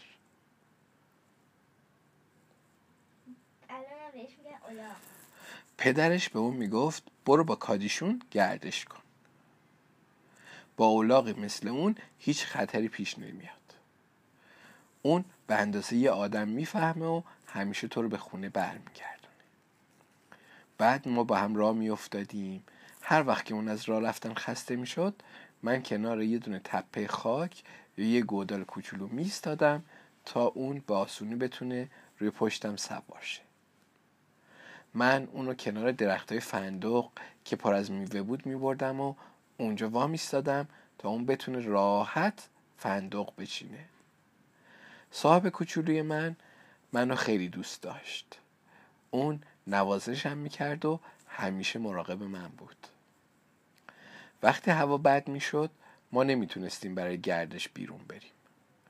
پولین پیش من توی استبل میموند و برام نون و علف تازه برگ کاهو یا هویج می آورد مدت زیادی پیش من میموند و با من حرف می‌زد. با این باور که من حرفای اون رو نمی‌فهمم. اون چرا می‌فهمید؟ اون از غم و قصه هاش برام می‌گفت و گایم گریه می‌کرد. می‌گفت کادیشون بیچاره من. توی اولاقی و معنی حرفای منو نمی‌فهمی. با این همه تو تنها دوست منی. من فقط با تو می‌تونم حرف بزنم. مامان منو دوست داره ولی حسوده. دلش نمی‌خواد من جز اون کسی رو دوست داشته باشم. من دوست همسن و سال خودم ندارم. حسلم خیلی سر میره. بعد گریه می‌کرد و نوازشم می‌کرد. منم اونو دوست داشتم. دلم براش میسوخت. وقتی کنارم بود از ترس اینکه مبادا صدمه به اون بزنم به حرکت میموندم. یه روز دیدم پولین خوشحال و خندون به طرف من میدو و فریاد می‌زنه میگه کاتیشون کاتیشون. مامان به من یه مدالیون داده. یکی یه تیکه از موهاشم توی مدالیونه. مدالیون یه چیزی مثل گردنبند که توش میشه عکس گذاشت. یا اینکه یه چیزای کوچولو توش گذاشت. انگار که فکر کنی گردن بنده. باشه این صندوق مثلا داره چیز مثلا عکسای کوچیک آره آره ولی مثل گردن بند خلاصه مامان به من یه مدالیون داده. یه تیکه از موهاش توی مدالیونه. من می‌خوام یه تیکه از موهای تو توی اون بذارم. چون تو هم دوست من هستی. من تو رو دوست دارم. اینطوری من موهای کسایی رو که بیشتر از همین دوستشون دارم پیش خودم نگه میدارم. به این ترتیب پولین یه تیکه از موهای یال منو برید و توی مدالیون کنار موهای مادرش گذاشت. از اینکه می‌دیدم پولین انقدر منو دوست داره خیلی خوشحال بودم. و از دیدن موهای خودم داخل مدالیون احساس غرور می‌کردم. آه این که مثلا یه نفر توی یه دونه مسابقه برنده میشه احساسش چیه؟ داره خب اینی که مثلا کنار چند تا بچه وایستی بعد مثلا بقیهشون یه چیزی بلد نباشن تو بلد باشی چه احساسی داره؟ همون ولی باید اعتراف کنم که این کار عاقبت خوشی نداشت موهای خاکستری و سخت سخت و زبر من به موهای مادر پولین ظاهری خشن و ترس آور داده بود. پولین متوجه این موضوع نبود. یه روز اون با تمام احساس و لذت مشغول تماشای مدالیونش بود که مادرش وارد میشه و میگه تو اونجا چه چیزی رو تماشا می‌کنی؟ پولین در حالی که مدالیون رو تو دستش قایم می‌کرده گفت مدالیونم رو تماشا می‌کنم مامان. ماماش میگه چرا اونو آوردی اونجا؟ پولین میگه می‌خواستم به کادیشون نشون بدم. مادرش میگه چه کار احمقانه ای واقعا تو عقلت رو از دست دادی پولین. اون چطوری می‌فهمه که مدالیون چیه؟ پولین میگه من به شما اطمینان میدم که اون می‌فهمه مامان. وقتی داشتم داشتم.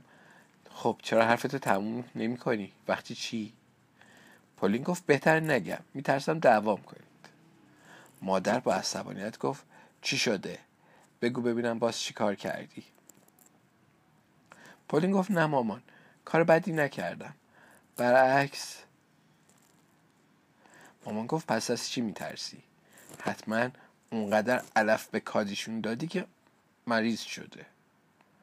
پولین گفت نه من چیزی به کادیشون ندادم. برعکس. مامان گفت برعکس این چی؟ گوش کن پانی تو حوصله منو سر بردی. بگو ببینم یه ساعت تمام اینجا چیکار می‌کردی؟ در حقیقت جا دادن معایال من داخل مدالیون وقت زیادی گرفته بود. باید کاغذی رو که پشت مدالیون چسبیده بود بر می داشتند.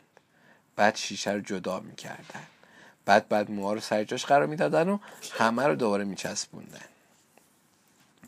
پولین یه لحظه تردید کرد. بعد به یه صدای آهسته گفت من موهای کادیشون رو چیدم و مادر با بی صبری وسط حرف پولین پرسید و گفت که چی؟ زود باش حرفتو تموم کن. که چیکار کنی؟ دختر پسره. مادر نمی‌دونم. پولین نمی‌دونم بابا. مگه از اول قصه گوش نمیدی تو پولین خیلی آهسته جواب داد. برای اینکه بذارم تو مدالیون. مادر با عصبانیت گفت توی کدوم مدالیون؟ پولین گفت تو همون که شما به من دادید. مامان گفت همون که با موهای خودم بهت دادم؟ خب موهای من چیکار کردی؟ پولین گفت اونام هستن ایناش. و مدالیون رو به مادرش نشون داد. مادرش با عصبانیت فریاد زد موهای من و موهای اولاق رو یه جا گذاشتی؟ تو این هدیه رو که من بهت دادم ارزشش رو نمی‌دونی. تو منو با یه اولاق تو یه ردیف گذاشتی. یعنی که منو یه اولاق رو یه اندازه دوست داری. یعنی تو به من همونقدر اظهار علاقه می‌کنی که به یه اولاق و بعد مدالیون رو از دست پولین بیچاره بیرون کشید روی زمین انداخت و اونقدر با پا روی اون کوبید تا تیکه تیکه شد. بعد بدون که نگاهی به دخترش بندازه از استب بیرون رفت و در رو با شدت بست. پولین که از این عصبانیت و تغییر ناگهانی مادرش قافلگیر شده بود و ترسیده بود یه لحظه بی حرکت ایستاد. ولی طولی نکشید که حقیقت گریه شروع شد و خودش رو به پشت من انداخت و گریه کنون به من گفت کاجیشون می‌بینی که با من چه رفتاری می‌کنن؟ اونا دلشون نمی‌خواد که من تو رو دوست داشته باشم ولی من تو رو بیشتر از اونا دوست دارم. برای اینکه تو خوبی تو هیچ وقت با من دعوا نمی‌کنی. تو هیچ وقت منو ناراحت نکردی. همیشه موقع گردش کاری می‌کنی که من سرگرم شم. افسوس که تو حرفامو نمی‌فهمی و نمی‌تونی با من حرف بزنی. بعد پولین ساکت شد. خودش رو روی زمین انداخت و آروم گریه کرد. من از دیدن ناراحتی پولین خیلی متاثر بودم. ولی نمی‌تونستم اونو دلداری بدم و نمی‌تونستم به اون بفهمونم که حرفاشو می‌فهمم. من از اون مادر که به سبب حماقت یا علاقه بیش از حد به دخترش اون رو ناراحت کرده بود عصبانی بودم. کاش می‌تونستم به اون بفهمونم که چقدر باعث قصه و ناراحتی پولین شده. ولی نمی‌تونستم حرف بزنم.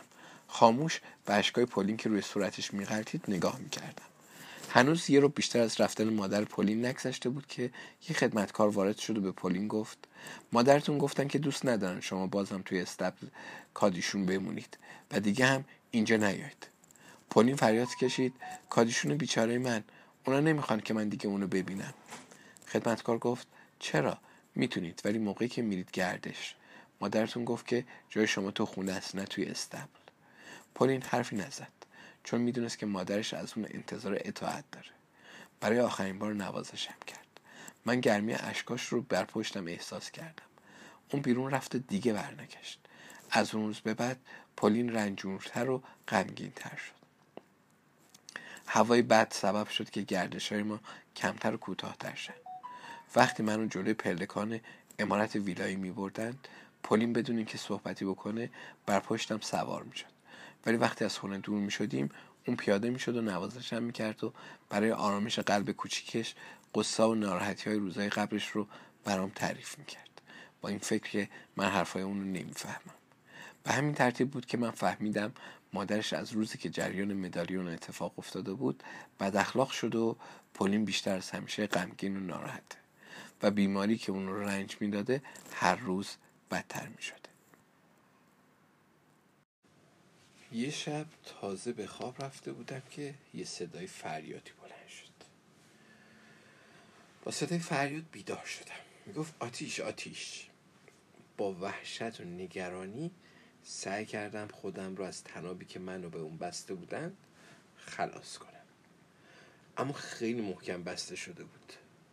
روی زمین قلتیدم یعنی روی زمین قرد خوردم و ولی تناب لعنتی پاره نشد. خب بالاخره یادم افتاد که اون رو با دندون پاره کنم. با یک کم تلاش موفق شدم. نور شولای آتیش استبل فقیرانه من رو روشن کرده بود سر صداها هر لحظه بیشتر می شد من صدای داد و فریاد خدمتکارا ترق طروق دیوارا فرو ریختن سقفا و زبون کشیدن شعله آتیش رو میشنیدم. دود وارد استبل شده بود ولی هیچکس به فکر من نبود. هیچکس اونقدر خیرخواه نبود که لاغر در استبل رو باز کنه تا من بتونم فرار کنم. شعله های آتیش با سرعت به همه جا سرایت می‌کرد. یعنی داشت همینجوری زیاد می‌شد جا. از گرمای زیاد احساس خفگی می‌کردم. با خودم گفتم تموم شد. من محکومم که زنده زنده بسوزم. چه مرگ وحشتناکی. او پولین صاحب عزیزم تو هم کادیشون بیچاره رو فراموش کردی. تازه این فکر از مغزم گذشته بود که در به شدت باز شد و من با صدای وحشت زده پولین رو شنیدم که صدام می‌زنه. من خوشحال از اینکه نجات پیدا کردم به طرف پولین دویدم.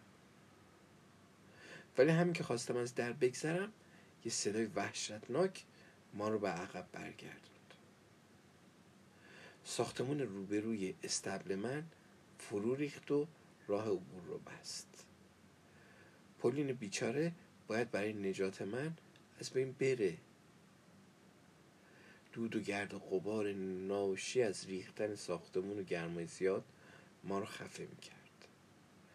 پولین خودش رو کنار من روی زمین انداخت. یه دفعه یه وضعیت خطرناکی پیدا کرده بودم. ولی بایست کاری می‌کردم و خودم و پولین رو نجات می‌دادم. پیرهن پولین رو که تقریبا بیهوش شده بود با دندون گرفتم و خودم رو میون چوبایی که در حال سوختن روی زمین ریخته بود انداختم. شانس آوردم که تونستم بدون اینکه لباس پولین آتیش بگیره از اونجا بگذرم. یه لحظه ایستادم تا ببینم از کدوم طرف باید برم. اما همه جا آتیش بود. معیوس و ناامید می‌خواستم پولین رو که دیگه کاملا از هوش رفته بود روی زمین بگذارم. که در باز یه زیرزمین به چشمم خورد. با اطمینان از اینکه تو سردابای گنبد شکل خونه ییلاقی تو امان خواهیم بود خودم رو با شتاب به اونجا انداختم. سرداب یه دونه اتاقی زیر زمین که قدیما وسایل رو که خوردنی و اینجور چیزا بود میبردن میذاشتن اونجا که اونجا خنک بود خراب نشه. سیخچل فقط یخ نداره آره. می‌رفتن زمین رو میکندن مثل یخچاله قدیم نه یخچاله آره مثل یخچاله قدیم. زیر زمین رو میکندن. اونجا چون زیر زمین بود دیواراش خنک بود خنک می‌شد. خب شاید درش آهنیه. می‌تونستن درش هرچی درست کنن. آهنی بعد باشه. آره. پولین رو کنار یه ظرف پر از آب رو زمین گذاشتم تا وقتی به هوش اومد بتونه پیشونی و شقیقه هاش رو با آب خیس کنه. شقیقه ها میشه دو طرف چشم. اون خیلی زود به هوش اومد. وقتی دید که نجات پیدا کرده و در امانه زانو زد و از خدا برای اینکه اون رو در برابر همچین خطر بزرگی نجات داده تشکر کرد. بعد از اونم با یه مهربونی و حق شناسی از من تشکر کرد که دلم به درد یعنی که خیلی خوشحال شدم که اون همش از من تشکر می‌کنه. اون چند جرعه آب نوشید و بعد گوش داد. آتیش هنوز به خراب کردن خودش ادامه می‌داد. همه جا سوخته بود. هنوز به طور مبهم یه فریادایی به گوش می‌رسید. یعنی فریاده که آدم نمی‌دونست که چیست چی میگن روش پولین گفت بیچاره مامان بیچاره بابا. اونا حتما فکر می‌کنن که من به خاطر اینکه حرف اونا رو گوش نکردم و دنبال کادیشون اومدم تو آتیش سوختم و از بین رفتم. حالا باید صبر کنم تا آتیش خاموش شه. لابد باید تو زیر زمین بخوابیم. کادیشون خوبه من. به لطف تو بود که من الان زندم. اون دیگه حرفی نزد و روی صندوق خالی که نشسته بود به خواب رفت و سرش رو به بشکه خالی تکیه داد. منم تشنه بودم.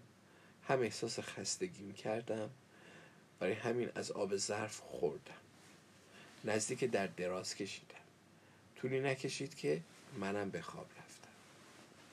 سهر بیدار شدم. پولین هنوز تو خواب بود. آهسته بلند شدم. جلوی در رفتم و در رو نیمه باز کردم. همه چیز سوخته بود از بین رفته بود.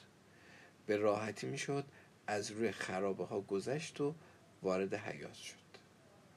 من به آرومی ارعر کردم تا صاحبم رو پیدا کنم. اون چشماش رو باز کرد.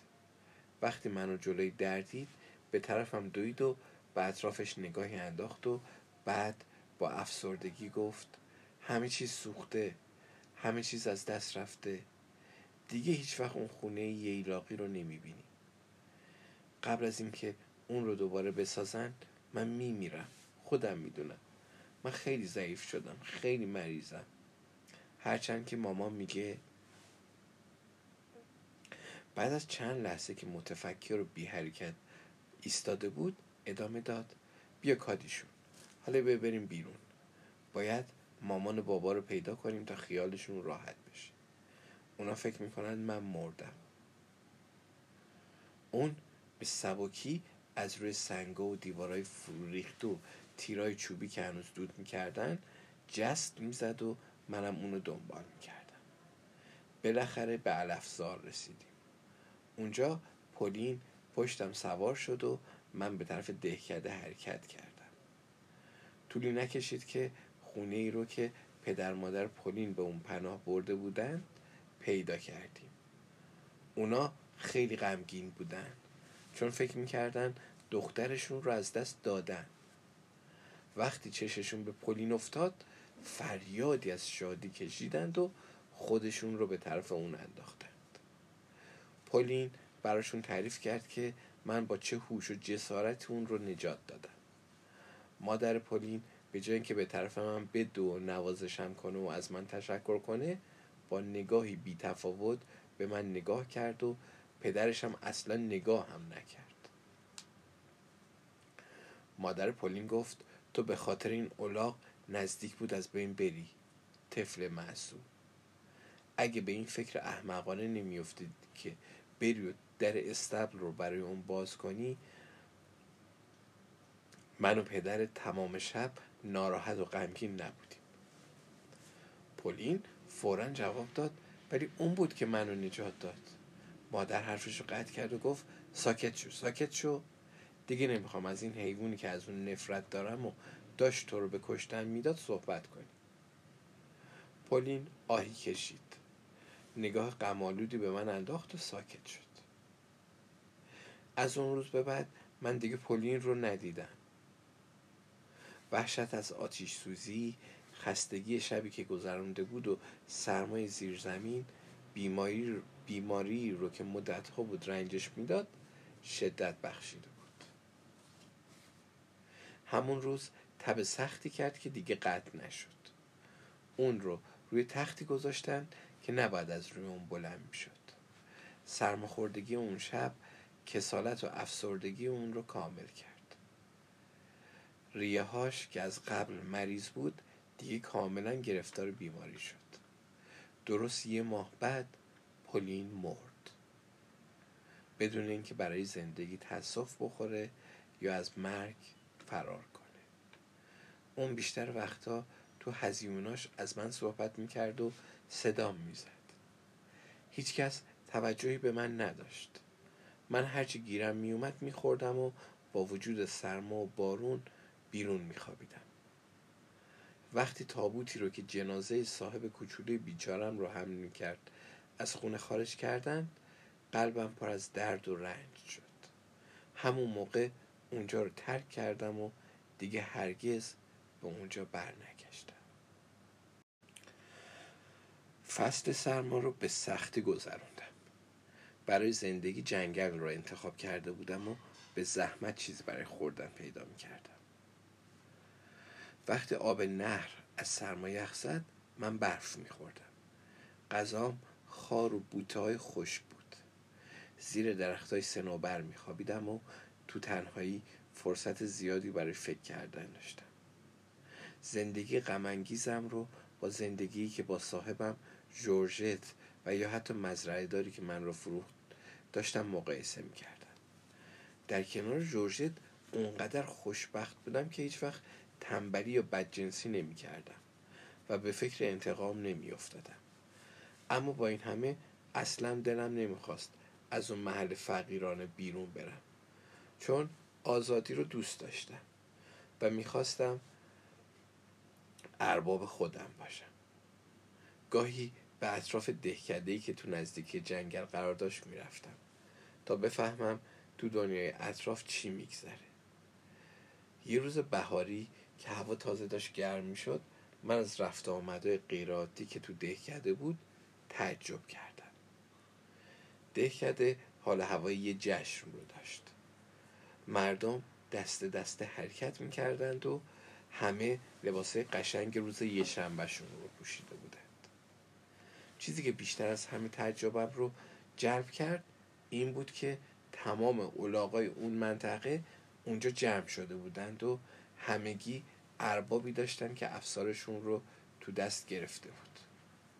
همه قشو شده بودند و دیالهاشون شونه خورده بود. قشو شده بودن با انگار که مثلا با شونه ورداری مای اولاغه رو شونه کنی.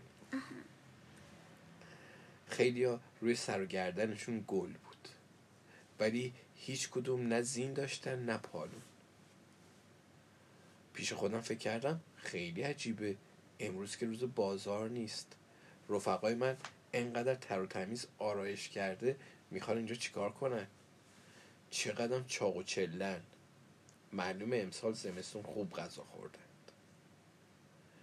با این فکر نگاهی به خودم انداختم و دیدم پشت شیکم و بقیه بدنم لاغر و ضعیف شده. ما یالم هم وز کرده و نامرتبه با این حال احساس می‌کردم قوی و نیرومندم. به خودم گفتم من ترجیح میدم زشت به نظر بیام اما سرحال زبر و زرنگ باشم. این رفقای من که اینقدر چاقن و خوشگل و مرتب و منظم هستن نمی‌تونن محرومیت هایی رو که من در طول زمستون کشیدم تحمل کنن. بعد نزدیکتر شدم تا بفهمم گرد همایی اولاغا به چه منظوری.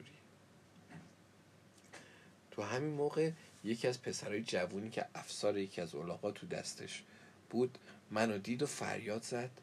نگاه کنید بچه چه اولاغ خوشگلی. عجب خوب قشو شده. اون یکی فریاد زد چقدر خوب تیمارش کردند. اومده مسابقه بده؟ سپا می‌گفت اگه می‌خواد بذارید بدوه. هیچ نگرانی وجود نداره که اون جایزه رو ببره. همگی با خنده حرفش رو تایید کردن. شاید داشتن مسخرش می‌کردن. آره یعنی حرف چپکی می‌زدن. گفتن چه اولاغ خوشگلی. خب مثلا خوشگل نبوده. خب یا مثلا می‌گفتن عجب خوب قشو شده. در صورتی که اصلا هیچ که شونش نکرده بوده دیگه. آره. من خیلی رنجیدم و از شوخی احمقانه پسران ناراحت شدم. اما به هر صورت متوجه شدم که اونا می‌خوان مسابقه دو بدند اما کیو چجوری؟ این چیزی بود که می‌خواستم بدونم. پس بازم به حرفاشون گوش کردم و تظاهر کردم که اونا رو نمی‌فهمم. یکی از جوانه پرسید به این زودی راه نمیافتیم؟ اون یکی گفت نمی‌دونم. منتظر کت خدا هستیم. زنی که از راه رسیده بود پرسید اولاغاتون رو کجا می‌خواید بدونید؟ پسری که اسمش جان بود گفت توی مزرعه بزرگ جلوی آسیاب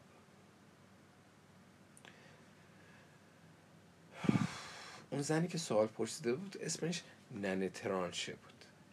ننه ترانشه پرسید چند تا اولاغ دارید؟ جان جواب داد بدون شما 16 تا. همه از این شوخی خندیدند ننه ترانشه در حال خنده گفت عجب شیطونی هستی. خب جایزه برنده چی هست؟ جان جواب داد افتخار. بعدم یه ساعت نقره. ننه ترانشه دوباره گفت خیلی دلم می‌خواست یه اولاغ داشتم تا ساعت رو برنده می‌شدم. من هیچ وقت برای یه ساعت پول نداشتم. ژان گفت می‌تونی یه اولاغ گیر بیاری و مسابقه بدی. شانس دیگه شاید. همه تای دل خندیدند. ننه ترانشه گفت از کجا یه اولاغ بیارم؟ هیچ وقت پول نگهداری یا خریدن یه اولاغ رو نداشتم. من از این زن خوشم اومد.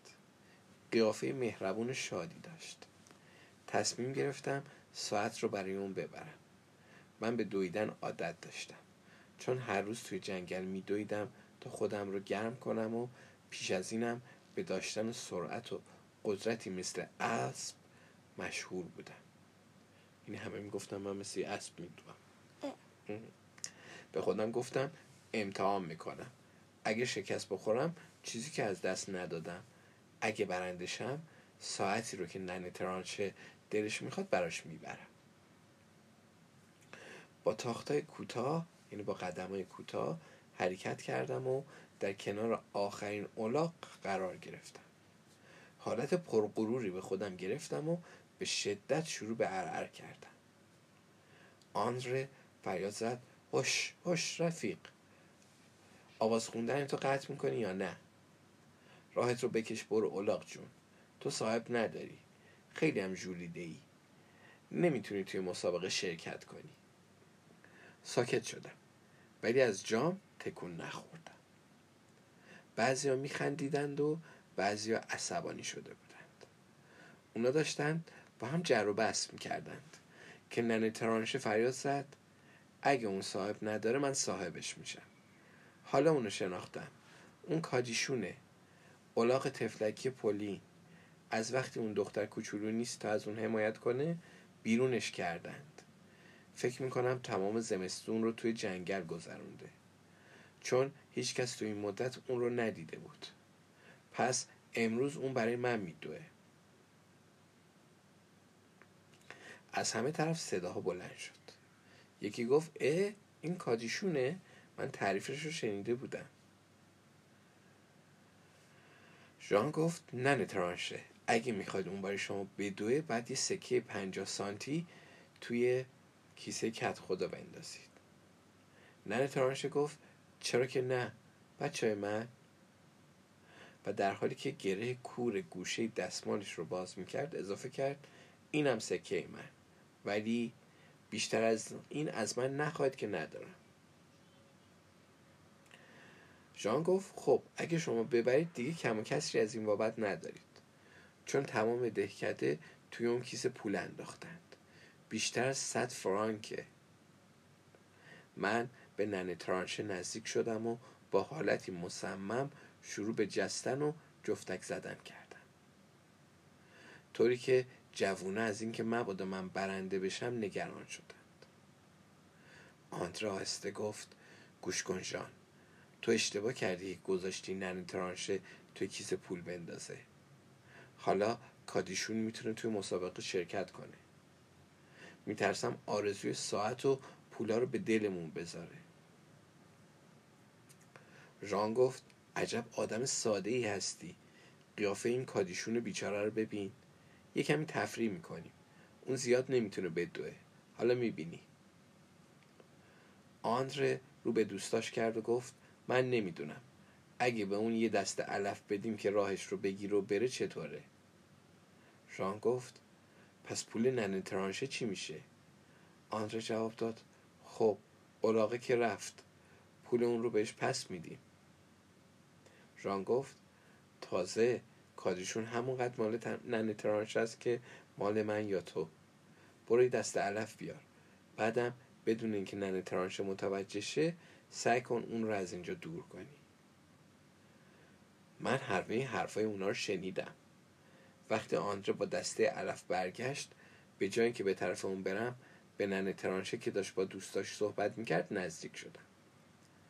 آندره دنبال من میومد جان به خیال اینکه من علفا رو ندیدم گوشامو کشید که من سرم رو برگردونم.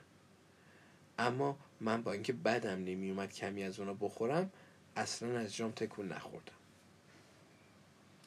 ژان شروع کرد به کشیدن من و آندره هم هلم می‌داد. من با صدای بلند شروع کردم به ارعر کردن. نن ترانشه برگشت و متوجه حرکات ژان و آندره شد و گفت پسرای من شماها کار خوبی نمی کنید حالا که من سکه بیچارم و توی کیسه مسابقه انداختم شما نباید کادیشون رو از من بدزدید. اینطور که به نظر میاد از اون میترسید. آندره گفت ترس؟ اونم از یه همچین اولاقی نه خیر اصلا نمیترسیم. ننه ترانشه گفت پس چرا اونو می‌کشید که ببرید؟ به جای همه آندره جواب داد. گفت فقط می‌خواستیم به اون علف بدیم. نن ترانشه با حالت تمسخر گفت عجب چقدر لطف دارید. همینجور رو زمین براش بریزید تا راحت و آسوده بخوره. منو باش که خیال می‌کردم می‌خواید اذیتش کنید. عجب سوء تفاهمی. آن و ژان ناراحت و شرمنده بودند ولی جرأت ابراز اون رو نداشتند. رفقای اونا که دیدند اون دوتا مشتشون باز شده زدن زیر خنده. نن ترانشه دستاشو به هم مالید و منم خوشحال بودم. علفا رو با اشتهای زیاد خوردم. احساس کردم یه جون دوباره گرفتم. وقتی تمام علفا رو بلعیدم بی صبرانه منتظر ساعت حرکت شدم سر صدای زیادی به راه افتاد. کت خدا اومده بود تا دستور بده اولاغا سر جاشون قرار بگیرن همه رو روی خط قرار دادند. من با قیافه جولیدم تو آخر صف دادم مردم هم وقتی من رو دیدن که تنها ایستادم همه از همدیگه میپرسیدن که من به چه کسی تعلق دارم. آندره گفت مال هیچ کس نیست. نن ترانشه فریاد زد مال منه. کت خدا گفت بعد تو کیسه مخصوص مسابقه پول بریزید نن ترانشه. ننه ترانشم رو به کت خدا کرد و گفت قبلا ریختم آقای کت خدا. کت خدا گفت بسیار خوب. اسم ننه ترانشه رو هم توی دفتر بنویسید. منشی گفت این کارم قبلا شد آقای کت خدا. کت خدا جواب داد خوبه. همه حاضرن؟ یک دو سه. پسرایی که اولاغا رو نگه داشته بودن اولاغاشون رو با یه ضربه محکم شلاق به حرکت در آوردند. همه حرکت کردند. منم با اینکه کسی منو نگرفته بود شرافتمندانه منتظر نوبتم بودم تا شروع به دویدن کنم. به طور طبیعی همه کمی از من جلوتر بودند ولی هنوز صد قدم بیشتر نرفته بودند که من به اونا رسیدم. بدون اینکه زیاد به خودم زحمت داده باشم اول گروه بودم. پسرا فریاد میکشیدند و شلاقاشون رو تو هوا تکون می‌دادند تا اولاغاشون رو به هیجان بیارند. من هر چند لحظه یه بار برمیگشتم تا قیافه مسترب اونا رو ببینم و به تلاش بیهودشون بخندم. رفقام از اینکه از من که یه غریبه بیچاره با یه قیافه ترحم برانگیز بودم عقب افتاده بودن به شدت عصبانی شدند و سعیشون رو برای رسیدن به من دو برابر کردند و هر کدوم برای سبقت گرفتن از من راه اون یکی رو صد می کردند پشت سرم صدای فریادها جفتک انداختن و دندون گرفتن رو میشنیدم. دوبارم صدمه دیدم و نزدیک بود اولاغ جان از من سبقت بگیره. من بایست تمام سعی خودم رو می‌کردم تا از اونو جلو بزنم. ابتدا به حرکت های ناشایست اون اهمیت نمی‌دادم. ولی ناگهان متوجه شدم که اگه قفلت کنم صدمه خواهم دید. به همین دلیل با یه جهش محکم رقیبم رو پشت سر گذاشتم. تو همین موقع اون دوممو گرفت. از درد نزدیک بود به زمین بیفتم. ولی عشق به پیروزی به من جرأت داد تا دومم رو از میون دندوناش بیرون بکشم. یه تیکه از دومم کنده شده بود. میل به انتقام من رو به پرواز در آورده بود. با چنان سرعتی میدویدم که نه تنها اول شدم بلکه تمام رقیبام رو با فاصله زیادی پشت سر گذاشتم. خسته و از نفس افتاده اما خوشحال و پیروز بودم. با خوشحالی صدای دست زدن و تشویق هزاران تماشاچی رو که تو حاشیه مزرعه جمع شده بودن میشنیدم. قیافه پیروزمندانه به خودم گرفتم و با غرور به طرف محلی که قرار بود جایزه رو به برنده بدن رفتم. ننه ترانشه مهربون به طرفم اومد و منو نوازش کرد و به من وعده یه خوراک حسابی داد. اون دستش رو دراز کرده بود تا ساعت و کیسه پول رو از کت خدا بگیره. که ناگهان ژان و آندره دوون دوون خودشون رو به اونا رسوندند و فریاد زدن سب کنید آقای کت خدا سب کنید. این عادلانه نیست. هیچ کسی این اولاق رو نمی‌شناسه. این اولاقیه که تازه از راه رسیده. مال ننه ترانشه نیست. اون به حساب نمیاد. اولاقه من و جان اول رسیدند. ساعت و کیسه پول باید مال ما باشه. کت خدا گفت مگه ننه ترانشه توی کیسه پول ننداخته؟ اونا گفتن چرا انداخت آقای کت خدا؟ ولی کت خدا گفت وقتی این کار کرد آیا کسی اعتراض کرد؟ اونا گفتن نه آقای کت خدا. اما کت خدا باز گفت آیا موقع حرکت شماها اعتراضی کردید؟ اونا گفتن نه آقای کت خدا. اما باز کت خدا گفت پس اولاغ ننه ترانشه برنده واقعی ساعت و کیسه پوله. اونا گفتن بهتر از شورای ده بخوایم در این باره نظر بده. آقای کت خدا شما به تنهایی حق قضاوت ندارید. کت خدا به نظر مردد می اومد. وقتی دیدم که اون دو دله با یه حرکت سریع ساعت و کیسه رو به دندون گرفتم و تو دستای ننه ترانشه که نگرانم ناراحت منتظر نتیجه بحث بود گذاشتم. این حرکت سنجیده من باعث شد تا حاضران که به خنده افتاده بودند طرف ما رو گرفتند و صدای تشویق و دست زدن ها از همه جا بلند شد. کت خدا در حالی که میخندید گفت بفرمایید. قضیه به وسیله برنده به نفع نن ترانش پایان یافت. آقایون شورای ده بریم و مشورت کنیم. آیا من حق داشتم اجازه بدم که عدالت به وسیله یه اولاق اجرا بشه؟ سپس در حالی که موزیانه به جان و آندره نگاه می‌کرد اضافه کرد دوستان عزیز من معتقدم که ترین ما اولاق ننه ترانشه نیست. همه از همه طرف فریاد کشیدن آفرین آقای کت خدا. همه خندیدند به جز جان و آندره که در حال رفتن مشتاشون رو به طرف من نشون می‌دادند و من آیا خوشحال بودم؟ نه.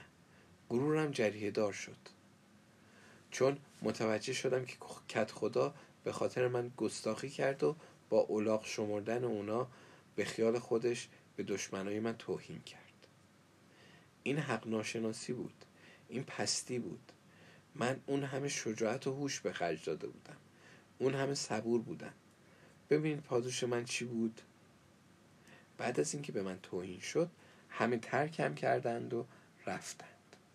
همون حتی ننه ترانشه از شادی دست پیدا کردن به ساعت نقرو 135 فرانک پول بانی نیکوکار خودش رو فراموش کرد و قودش رو درباره خوراک خوب از یاد برد و همراه جمعیت رفت. بدون اینکه پاداشی برای این پیروزی که نصیبش کرده بودم به من بده.